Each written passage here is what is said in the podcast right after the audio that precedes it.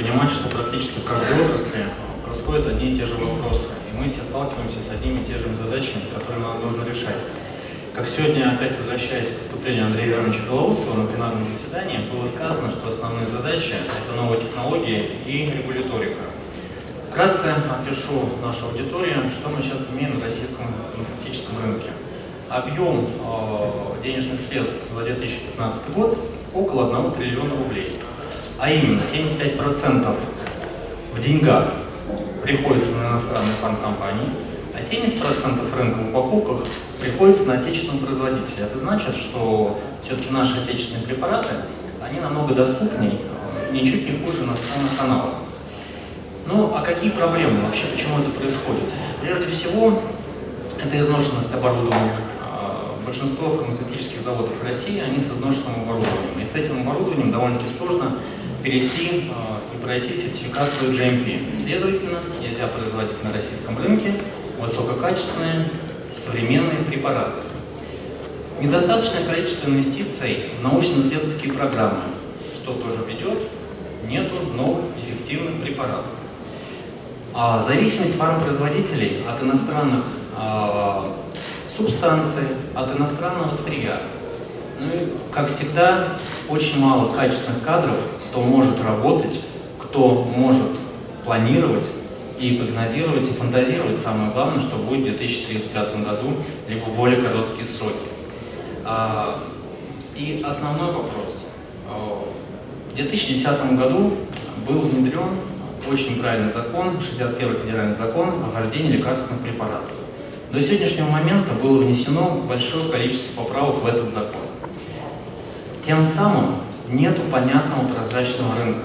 На наш рынок хотят прийти иностранные компании. И есть инвесторы, которые хотят вложить хорошие деньги в отечественную фармацевтику. Но постоянно происходят э, вопросы. Меняется законодательство. Действительно все идет в лучшую сторону. Отмечается положительная динамика.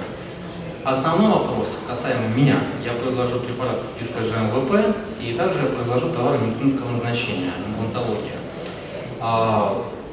Начал работать с регистрирующими органами, и любая другая фармацевтическая компания, если хочет внести изменения в свою продукцию, либо хочет зарегистрировать новую продукцию, нужно сдать в регистрирующий орган комплект документов.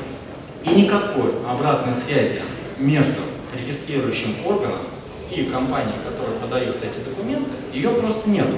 Мы отдали, мы купили оборудование, мы вложили деньги, иногда это трансфер технологий, это кадры, мы отдали и ждем.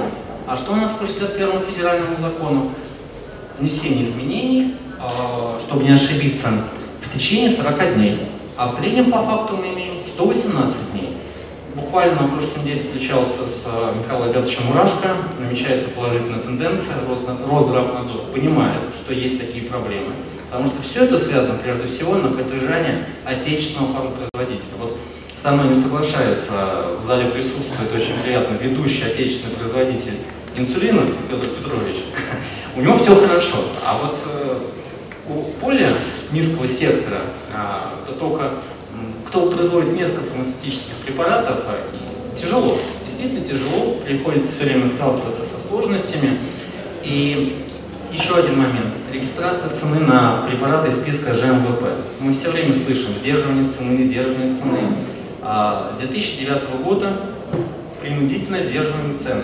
И мы сейчас также слышим, что вымываются препараты, доступные из аптек. Почему это происходит?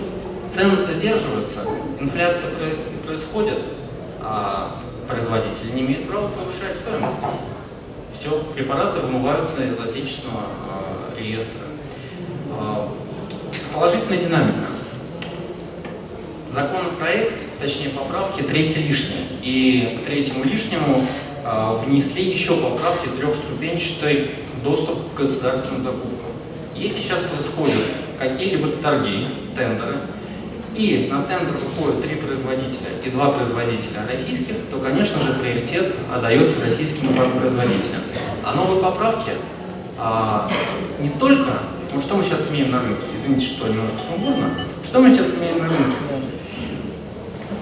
Если препарат упакован в России, да. это считается российский фармацевтический да. препарат. с 2017 года это не будет считаться российским препаратом. Нужно обязательно произвести препарат, это либо твердая лекарственная форма, либо раствор, а, либо капсула. Должно производиться все в России. Надеемся, что все это будет происходить, как и происходит. Еще раз отмечу, динамика положительная, постоянно прогнозируем, что будет дальше, а, фантазируем и работаем, объединяемся. И очень приятно, что на Питерском экономическом форуме а, Ассоциация евразийских фармпромышленников подписала соглашение с клубом лидеров. У нас в клубе собраны все ведущие фармацевтические производители. Ежедневно работаем, не только руководители компании между собой общаются, но и юристы и другие э, сотрудники, от кого что-то зависит. Вот если у Петра Петровича есть что-то дополнить, то я удовольствием, с вашего разрешения, передам микрофон. Спасибо. Я очень коротко скажу, что на самом деле э, вот все-таки перемен принципиальных, во-первых, фарминдустрия ждет, то есть мы их ожидаем. И вот тот позитивный тренд, который сейчас наметился, с 24% до 28% доли отечественных производителей, мы увидим по 2016 году, это будет точно больше 30%. То есть доля российских фармпроизводителей она растет двузначными цифрами. Это как бы факт. Э, факт то, что мы за последние пять лет увидели создание hard, hard technologies, то есть мы инвестировали очень много в индустрию, а некоторые компании развивали не только производственные мощности, но и инвестировали в R&D. Да? То есть создавали э, лаборатории, создавали э, коллективы, способные решать сложные задачки э, в тех вот как раз сегментах, которых э, традиционно никогда российских компаний не было. Вообще российская фарминдустрия очень молодая. То есть э, реально э, большинство компаний относятся к такому ну, понятию, которое мы ввели у себя так как кулуарно, называется новая русская фарма. О, о чем идет речь? То есть абсолютно созданы с нуля новые лаборатории, новые заводы, новые мощности, никакого износа нет. То есть большинство заводов они созданы там, за последние 3-4 года. То есть фактически, вот, как знаете, есть такое понятие, самый молодой авиапарк, вот у нас вот в фарминдустрии фактически э, самая молодая фарминдустрия, одна из самых молодых фарминдустрий, которые ну, есть ну, э, в мире. Да? И э, мы видим уже сейчас проекты, которые реализуются, очень сложные, комплексные, с нуля. То есть э, с идеи создания молекулы до фактической реализации, вывода на рынок и э, Э, наверное, сейчас надо уже в фармацевтике говорить не об импортозамещении, потому что вот я, например, точно не сомневаюсь, что эта задача будет решена в ближайшие несколько лет, а об экспортоориентированном импортозамещении, потому что те компании, которые инвестируют в R&D, они точно будут способны продавать это за рубеж. И мы так нацелены, и у нас в ближайших планах, как только мы станем готовы, мы будем э, выходить на зарубежные рынки. И многие другие компании точно такую же стратегию имеют.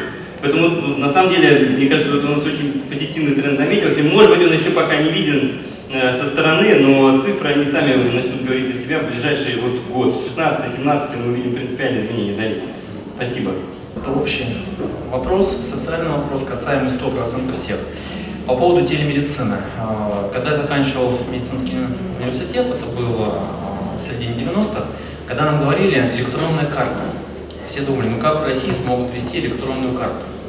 Ну, знаете, вот прошло уже практически 20 лет, и уже есть компании, которые зарабатывают эти электронные карты. Электронная карта, ну, надеюсь, мне кажется, из этой аудитории не часто люди ходят в поликлинике, но тоже все-таки приходится обращаться по месту жительства к той поликлинике, когда мы привязываемся по УМС. Вот если будет электронная карта, это большой шаг, а раньше мы только об этом фантазировали, что можем прийти к любому врачу, хотя по закону УМС позволяет это сделать, и врач заходит в единую базу, неважно, где находится пациент, на Сахалине, в Москве, где-нибудь в Томске, и мы сразу видим весь анамнез, историю болезни. Телемедицина. А, учитывая, какие сейчас происходят изменения здравоохранения, конечно, все направлено только на позитив, на улучшение. Но мы все время слышим сокращение, а, закрывают поликлиники, объединяют. Этот этап нужно пройти. Конечно, есть вопросы но мы проходим через этот этап, чтобы в будущем было намного лучше. Телемедицина. Действительно, мало сейчас пунктов в удаленных э, местах, где можно получить первую медицинскую помощь. Но если будет какой-нибудь специалист, он приезжает, будет работать хорошо интернет, он может сразу же снять ЭКГ, может сделать, прости, снять простейшие анализы помимо ЭКГ, отправить к другому специалисту, посмотреть, какой анамнез, И тот же вопрос, назначить лекарства. Надеюсь, э, в ближайшее время и через интернет будут продаваться лекарственные препараты. Есть шероховатости, но сейчас придумаем, сделаем, и динамика только позитивная. Спасибо.